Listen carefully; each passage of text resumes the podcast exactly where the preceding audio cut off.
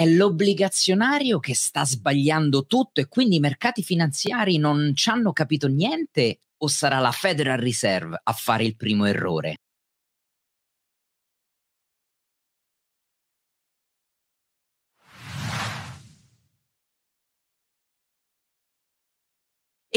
E quindi torniamo un secondo al momentum trading. Che cosa si intende per innanzitutto momento, traducendolo in, in italiano? Il momento, ragazzi, è, eh, cerco di semplifi- darvi una definizione il più semplicistica possibile, ma anche il più corretta possibile. È la velocità sul cambiamento della price action, sul cambiamento di prezzo. A me piace intenderlo come il rate of change. Quante volte vi parlo di questo ROC? R-O-C. Cos'è? È il tasso di variazione di qualcosa, in questo caso della price action io il rate of change lo utilizzo tantissimo per crearmi la mia macro vision, no? la mia visione di alto livello economico-finanziario e per me i rate of change sono importantissimi perché ragazzi capite una cosa, il tasso di, eh, eh, di, di cambiamento, il tasso di variazione su base settimanale, mensile, trimestrale, semestrale, annuale, decidete voi la finestra temporale, è qualcosa di estremamente oggettivo, di misurabile, non è come dire eh, questa azienda sta andando bene, questa azienda sta andando meno bene, oppure il dato, il, l'inflazione è, è, è, altissima ed è, è, spaventosa e mette paura, oppure l'infl- l'inflazione, il prodotto interno lordo è, pessimo perché queste sono considerazioni oggettive, ma è pessimo o è buono rispetto a cosa? Ecco perché è, è necessario misurare e eh, comparare queste variazioni con in una finestra temporale ben eh, precisa. E il eh, momento, ragazzi, è un ottimo indicatore di forza o di debolezza di un sottostante. Il momentum trading, ragazzi, è il contrario del, del contrario del value investing. Cioè il momentum, eh, investire sul o, o, decidere di applicare strategie di mo- momentum è mh, diverso perché non tiene in considerazione esclusivamente aspetti fondamentali, quindi non deve andare a cercare necessariamente il valore dell'azienda e le potenzialità di crescita del futuro di quell'azienda. Infatti la parte fondamentale rappresenta una, eh, diciamo un parametro meno importante per chi fa momentum investing, no? che invece va a tenere in considerazione le accelerazioni o decelerazioni del, della variazione di prezzo. Infatti è, è, diciamo, non tutti ci si trovano perché va un po' contro il concetto estremamente sopravvalutato, lasciatemi dire, del buy low, sell high. Cioè, compra quando qualcosa è in basso, vendilo quando è in alto. Quindi compra qualcosa quando è economico e rivendilo quando il prezzo ha, um, ha guadagnato e ti ha fatto guadagnare. In questo momento chi sta applicando questa regola, che è, la, eh, diciamo, è l'adagio più famoso su Wall Street, beh ragazzi non ne sta trovando t- tante di opportunità. Perché? Perché le aziende stanno tutte in alto. Guardate che oggi le aziende che stanno andando male, la cui price action sta scendendo e scendendo anche forte, sono aziende che evidentemente hanno grandi problemi. Perché sta salendo tutto, sta salendo tutto ovviamente drogato dal momento macro che ormai insomma conosciamo tutti quanti, no? dalle grandi politiche monetarie delle banche centrali, dalle grandi politiche eh, eh, fiscali dei, dei governi.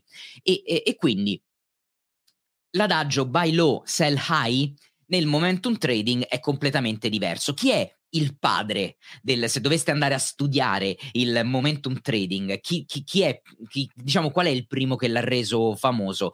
Beh, era un investitore di un uh, proprio hedge fund che si chiama Richard Dryhouse o Dryhouse, non so come si pronuncia, è scritto D-R-I-E-H-A-U-S che eh, diciamo ha, ha, cominciato per primo ad applicare e a portare avanti questo approccio, questa tecnica, dove il concetto era, ragazzi, di vendere e quindi tagliare le perdite, non avere in portafoglio aziende che stavano portando avanti pres, pre, eh, perdite e reinvestire quel capitale che si, ehm, eh, che si liberava su aziende che invece stavano performando bene e quindi avevano più probabilità di poter continuare la loro cavalcata e prendere quel capitale e investirlo su queste aziende. Quindi il concetto, eh, se dovessimo trovare un adagio per questo approccio eh, rispetto all'approccio buy low, sell high, quello che diremo probabilmente è buy high, sell higher. Cioè, compra quando i prezzi stanno andando verso l'alto e i prezzi sono già alti e vendi quando i prezzi sono andati più in alto.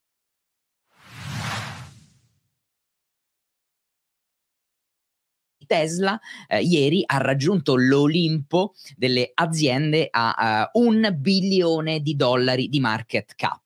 Eh, traguardo importantissimo per un'azienda perché ce ne sono, ragazzi, c'è Microsoft, c'è Alphabet, c'è, ehm, Ama, eh, c'è mm, Facebook. A, Facebook ha, riaggi- ha, raggiunto dopo il movimento di ieri, credo, il trilione perché il trillion dollar perché aveva eh, di nuovo perso. Insomma, sono pochissime le aziende che hanno quella market cap ed è incredibile vedere come ci si è riuscito in così poco tempo, davvero in così poco tempo, ehm, eh, Elon Musk con Tesla. Tra l'altro, ieri altro record per Tesla perché Hertz, sì, avete capito bene, l'azienda che stava fallendo, l'azienda che meno di un anno fa stava uh, praticamente fallendo, ha fatto il più grande acquisto di Tesla, intese come macchine, da mettere a disposizione del suo parco automobili da noleggiare.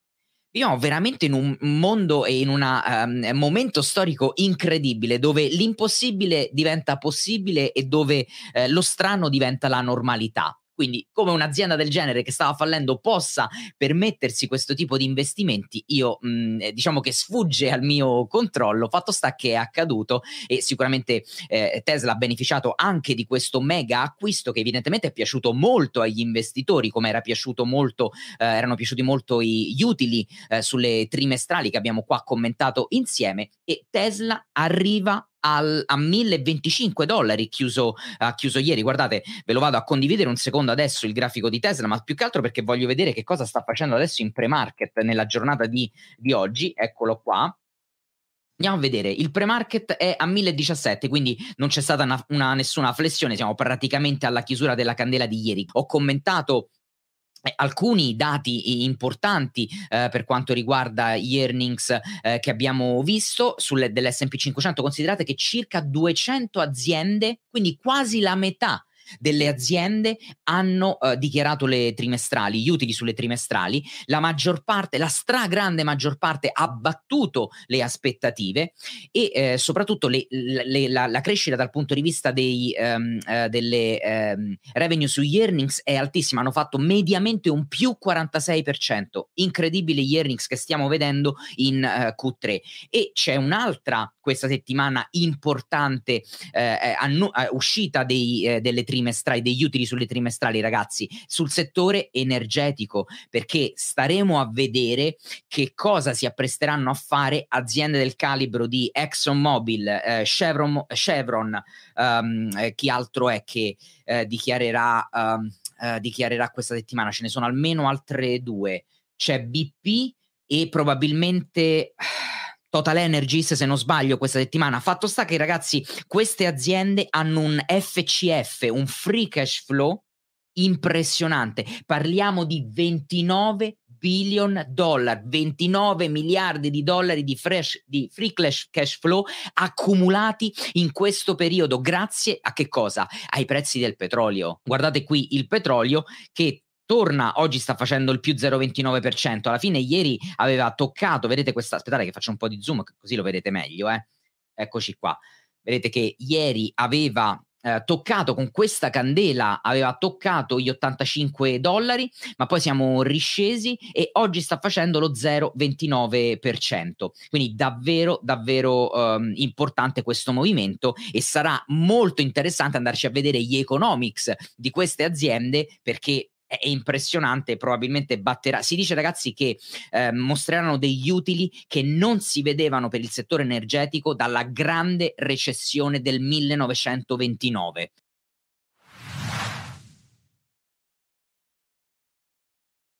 E vi dico spesso, no? Anche se il mercato sta andando verso l'alto, Facciamo l'esempio delle materie prime, che è un esempio che ci ha accompagnato praticamente per tutto questo eh, periodo, lunghissimo periodo, no? in cui le pressioni inflazionistiche hanno fatto alzare il, eh, le, i prezzi delle materie prime. Quindi spesso noi guardiamo il eh, DJP, che è il DJP, è semplicemente non c'entra niente con i DJ, non è un nuovo DJ che troverete ad Ibiza, ma no, è semplicemente il Commodity Index di Bloomberg, che è un paniere di 18-19 eh, aziende, non ricordo più adesso con precisione produzione, quindi un po' meno di una ventina di non aziende ma di materie prime e, e, ci dà un po' l'andamento a livello globale di come sta andando il mercato delle materie prime. E il mercato delle materie prime tra poco vedremo anche il grafico vedremo che sta andando verso l'alto ma non tutte le materie prime stanno uh, spingendo verso l'alto il, uh, l'indice, anzi solitamente quello che succede è che ci sono poche materie prime in questo caso che spingono verso l'alto il, l'indice, altre che, mh, mm, quindi lo stanno sovraperformando, ci sono altre che in realtà sono in linea con l'andamento del, eh, dell'indice, ci sono alcune che o sono ferme o che addirittura scendono. È esattamente quello che sta succedendo ragazzi nel, nell'ultimo periodo a questa parte sull'S&P 500, no? il 22% dell'intero paniere dell'S&P 500 che è un paniere composto dalle 500 aziende a maggiore capitalizzazione, beh il 22% è composto da grandi tech companies, mm, una fra tutti Apple. Quindi è, ehm, basta che queste cinque aziende eh, sovraperformino, quindi spingano eh, e vadano meglio, si comportino meglio dell'SP 500, basta questo a spingere l'SP 500 verso l'alto. Ed ecco perché è fondamentale, proprio per questa descrizione che vi ho fatto, questa introduzione che vi ho fatto, è fondamentale per un trader ed un investitore capire quali sono i mercati che stanno sovraperformando, quali sono i mercati che hanno più forza e in aiuto ci viene eh, l'analisi eh, che misura la forza relativa. Perché si chiama forza relativa? Perché innanzitutto ragazzi si fa un rapporto, è una divisione, è semplicissimo, si tratta di una divisione, ok? E eh, forza rel- relativa a che cosa? Essendo una divisione ci sarà un numeratore e un denominatore. Solitamente il denominatore è eh, quello che terremo costante, potrebbe essere per esempio l'SP 500 come denominatore e quindi vuol dire che noi come denominatore vogliamo, uh, uh, vogliamo andare a vedere come un asset si comporta, un sottostante si comporta nei confronti dell'SP 500. Quindi se, se, lo sta sovraperformando, e quindi vuol dire che è più forte dal punto di vista relativo, relativo all'SP 500, o se sta sottoperformando, quindi vuol dire che è più debole rispetto all'SP 500. E ci sono due tipi di analisi sulla forza rel- relativa. Un'analisi che si chiama group analysis, cioè un'analisi di gruppo, solitamente eh, un, tende a confrontare e a, a, determinare la forza relativa di un settore rispetto ad un, uh, a quello che può essere un, uh, un indice, per esempio, ok? E,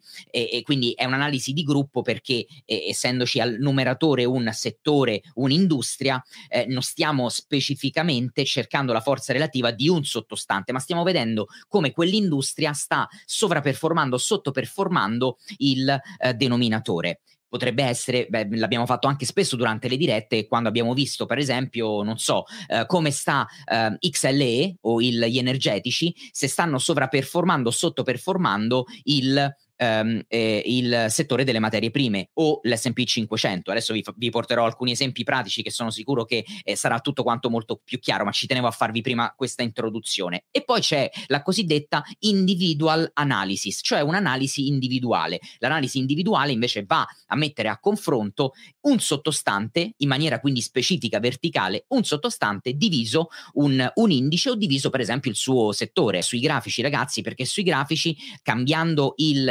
diciamo, la rappresentazione a linee, quello che ottengo immediatamente visivamente eh, mi rendo conto che se il grafico va verso l'alto vuol dire che quel sottostante o quel settore, quel gruppo sta sovraperformando, se il grafico va verso il, se la linea va verso il basso vuol dire che sta sottoperformando. Ci sono eh, dei ehm, rapporti che misurano la forza relativa che sono molto famosi, molto utilizzati. Non so, uno fra tutti potrebbe essere il rapporto tra l'oro e l'argento, quindi il gold diviso il silver. Ve ne porto altri due che sono molto importanti, il Dow Jones in industrial diviso il L'oro, il Dow Jones Industrial che misura quindi il, eh, l'indice che eh, misura il eh, settore industriale degli Stati Uniti, i cui sottostanti sono c- composto da 30 aziende, diviso l'oro, fr- fondamentalmente che cosa ci dice questo rapporto ragazzi? Quanto oro serve per comprare una share del Dow Jones e, ehm, e, e quindi pot- potrebbe aiutarci a capire se ci troviamo in un momento in cui eh, il, um, eh, il, il, il, Dow Jones è, è, è, è diciamo acquistabile o è, molto costoso, quindi ci dà questo tipo di interpretazione. Un'altra, un altro rapporto molto importante che misura la forza relativa è quello del copper, quindi il rame diviso il gold. Perché il rame diviso il gold è importante, ragazzi? L'abbiamo visto anche qui nella diretta qualche volta. Perché eh, il eh, copper, il rame, è una materia prima largamente usata, cosa vi dico sempre, largamente usata nel settore industriale. Quindi, quando c'è crescita economica, espansione economica, si tende ad utilizzare molto rame, quindi il prezzo del rame tende ad apprezzarsi. L'oro, per definizione, è, un, è sempre stato uno store of value, quindi l'oro è un asset su cui ci si va a riparare in momenti in cui l'economia è incerta. Di certo non ci si va sull'oro quando c'è grande espansione economica. Quindi questo rapporto eh, si dice che ci fornisce un barometro della situazione della crescita economica a livello globale.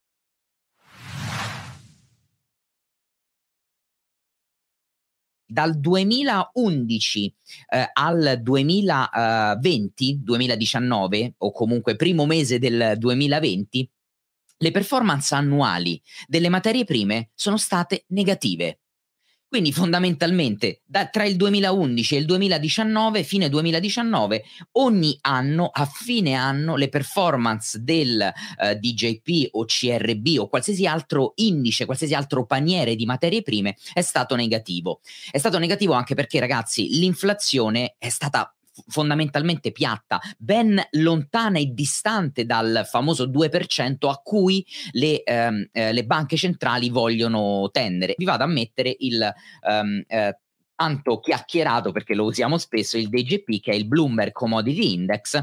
E guardate me lo metto sul settimanale perché così abbiamo un respiro di più alto livello. Faccio un po' di zoom out guardate qui che cosa hanno fatto le materie prime. Vedete, c'è stato questo grande picco qua nel 2008, quando poi è esplosa la la bolla e vedete che c'è stata questa accelerazione al ribasso, un ritracciamento rialzista, qui ce l'abbiamo avuto nel 2011, ma guardate dal 2011 fino praticamente al um, marzo del 2020, vedete come il mercato è sceso, guardate vado a tracciarmi anche questa uh, trend line dinamica, vedete come è sceso e, e si è qui, voglio fermarmi qua per farvi vedere, faccio un attimo di zoom, guardate come il mercato è andato poi a lateralizzare per poi qui crollare durante il periodo della, uh, della, pandemia, è sceso, ma vedete che poi è cambiato qualcosa da questo momento uh, qui. È cambiato qualcosa, ovvero uh, il, c'è stato un grande impulso rialzista che ha rotto anche questo rettangolo di stagnazione, definiamolo così, delle materie prime dal punto di vista puramente eh, teorico, dico puramente teorico perché magari quello che dico era molto vero e, e questa teoria è nata infatti negli anni 70, negli anni 60, eh, negli anni 80, i, ehm, le materie prime tendono ad andare meglio quando vacillano, ovvero cominciano a eh, cadere le, il mercato azionario. Quindi possiamo dire empiricamente che è valida questa, uh, questa situazione. E infatti dal 2011, ma io aggiungerei dal 2009 al 2020-2019, cosa ha fatto il mercato azionario? Ce lo ricordiamo tutti. Abbiamo avuto 11 anni di bull run. 11 anni in cui i mercati non hanno visto un crash. Abbiamo dovuto aspettare una pandemia per vedere un crash sul mercato azionario e infatti le materie prime cosa hanno fatto? Niente. Anzi, dal 2011 hanno avuto tutti gli anni, o meglio, sette volte su dieci ad essere precisi, hanno avuto uh, performance negative. E quindi questa, ragazzi, è già una prima informazione. Questo, ragazzi, è il rapporto tra il um, tra il, uh, le materie prime, l'indice delle materie prime, com- questo è il Bloomberg Commodity Index, e i titoli di Stato a 5 anni americani. Ora, eh, che cosa mi dice? Che cosa mi aspetto di vedere dal grafico? Beh, se il grafico sale, vuol dire che le materie prime stanno sovraperformando il mercato obbligazionario. Se il grafico lateralizza vuol dire che la forza relativa tra materie prime e obbligazionario è praticamente ferma, Viceversa, se il grafico scende, vuol dire che eh, l'obbligazionario sta sovraperformando le materie prime. E andiamo a vedere che cosa è successo nel, nel tempo. Vedete come storicamente c'è stata questa profondissima discesa qua, no? Vedete qui, qui siamo nel 2014, guardate come nel 2014 c'è stato un crollo delle materie prime. Qui è quando i, le, l'obbligazionario è andato molto meglio. Poi c'è stata questa lateralizzazione che è partita praticamente dal 2000 dal 2016, inizio 2016, fino, è durata fino a febbraio del 2020, poi qua c'è stato il crollo della pandemia, ma poi, guardate qua, si è invertita completamente la situazione. Ovvero, fatemela mettere in verde così abbiamo un colore diverso, ovvero il, il, il mercato delle materie prime ha cominciato a sovraperformare quello delle eh, commodities.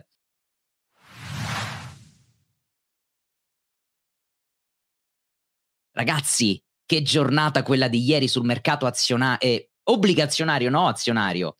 L'obbligazionario sta parlando. L'obbligazionario sta strillando, ci sta strillando ad alta voce eh, come si stanno posizionando gli investitori. La giornata di martedì, di mercoledì, di giovedì di ieri sono giornate storiche. Sapete quando tutte le volte che vi dico vi avrò fatto una testa così, vi, vi, uscirà il sangue dalle orecchie, tutte le volte che vi dico ragazzi il mercato obbligazionario tende ad anticipare, il mercato aziona- eh, obbligazionario tende a fare la mossa in anticipo rispetto a quello che succede dal punto di vista economico e macroeconomico e vi dico sempre, non è che ci, ci azzecca sempre anche il mercato eh, obbligazionario che del resto da chi è fatto il mercato obbligazionario ragazzi? Comunque da investitori. Sì, è vero, ci sono gli, inte- gli investitori, quelli un pochino più intelligenti, ci sono gli smart investor, ci sono gli istituzionali e a quella gente con enormi capitali non va di perdere soldi e poche volte li perdono, però non è detto che sia infallibile. Che cosa sta succedendo? Eh, questa è la domanda che dobbiamo assolutamente farci. Che cosa sta succedendo dal punto di vista del mercato obbligazionario? Tra martedì e mercoledì la curva dei rendimenti si è appiattita. Ragazzi, la curva dei rendimenti si è appiattita e lo sapete che segnale secondo me sta mandando? Un segnale di grande, grande sofferenza. Sofferenza da parte di chi? Degli istituzionali. Stanno soffrendo perché evidentemente si stanno accorgendo, stanno eh, realizzando che hanno sbagliato, che hanno sbagliato le esposizioni e che quello che abbiamo di fronte è più preoccupante probabilmente di quello che si aspettavano. Questo è il grafico della curva dei rendimenti. Il grafico della curva dei rendimenti, ops, fate, ecco, adesso lo vedete meglio, vedete anche me, è, um, è, è, è questo qui ed è eh, quello che eh, praticamente lavora sui rendimenti, ovvero sui tassi di interesse del mondo obbligazionario. Ricordatevi sempre che c'è questa relazione inversa tra obbligazioni e rendimenti. Se le obbligazioni salgono, i rendimenti scendono. Ora, mh, questa dinamica immagino che ragazzi ve la ricordate, ricordiate piuttosto bene e, eh, e quindi quello che eh, è successo è che i rendimenti a scadenza breve, quindi vuol dire che le obbligazioni, i titoli di Stato a scadenza breve, che solitamente vuol dire al di sotto dei 10 anni, sono più alti. Se i rendimenti a scadenza breve sono più alti, che cosa significa? Significa che stanno vendendo obbligazioni, cioè stanno vendendo il mercato obbligazionario. Andiamo a vedere insieme quello che vi sto dicendo. Mettiamo il secondo US 02, quindi mettiamo i titoli di Stato a due anni. Vedete che cosa hanno fatto i titoli di Stato? Qui sono aumentati e poi qua sono scesi. Andiamo a vedere US 05. Titoli di Stato a 5 anni. Guardate qui come sono um, eh, a 5 anni come è esploso in questa giornata. Guardate US 10. Ops, no, sbagliato, non Tencent, US 10. Eh, si sono mossi molto poco. Guardate US, guardate TLT, lunga scadenza, eh. Vedete come la, la lunga scadenza, aspettate che ecco tolgo questo eh, utente e ehm, la lunga scadenza, ragazzi, TLT e LTF della lunga scadenza, quindi sono i eh, treasury bond, i titoli di Stato da 20 anni in su, vedete che hanno avuto questa accelerazione. Ora, che cosa fa muovere i rendimenti della curva dei rendimenti a lunga scadenza? Vediamo se ancora eh, qualcuno qui eh, riesce a Uh, riesce a, a parlarne. Eh, intanto ve lo anticipo perché non posso aspettare che rispondiate qua in chat. Beh, ragazzi, i, eh, la, la curva lunga dei rendimenti si muove fondamentalmente per due cose. Le aspettative sulla crescita economica e le aspettative sull'inflazione. Una delle due o entrambe. E questo è questo quello che fa muovere i lunghi rendimenti. La, la parte corta invece dei, della curva dei rendimenti, perché si muove? Sì, che vi ho sempre detto che le banche centrali riescono a controllare la parte breve della curva, non riescono a controllare la parte lunga della curva. La parte lunga della curva chi la controlla? Il mercato.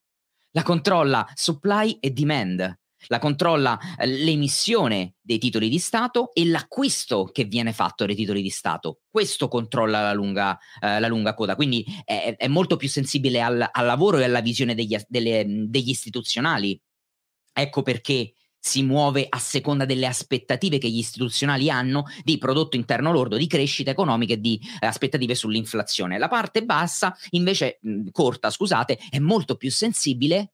Se la controlla la Fed, a che cosa sarà più sensibile, ragazzi? Sarà più sensibile ai, ai cambiamenti della politica monetaria, ovvero ai ritocchi sui tassi di interesse, in questo caso storico all'innalzamento dei tassi di interesse.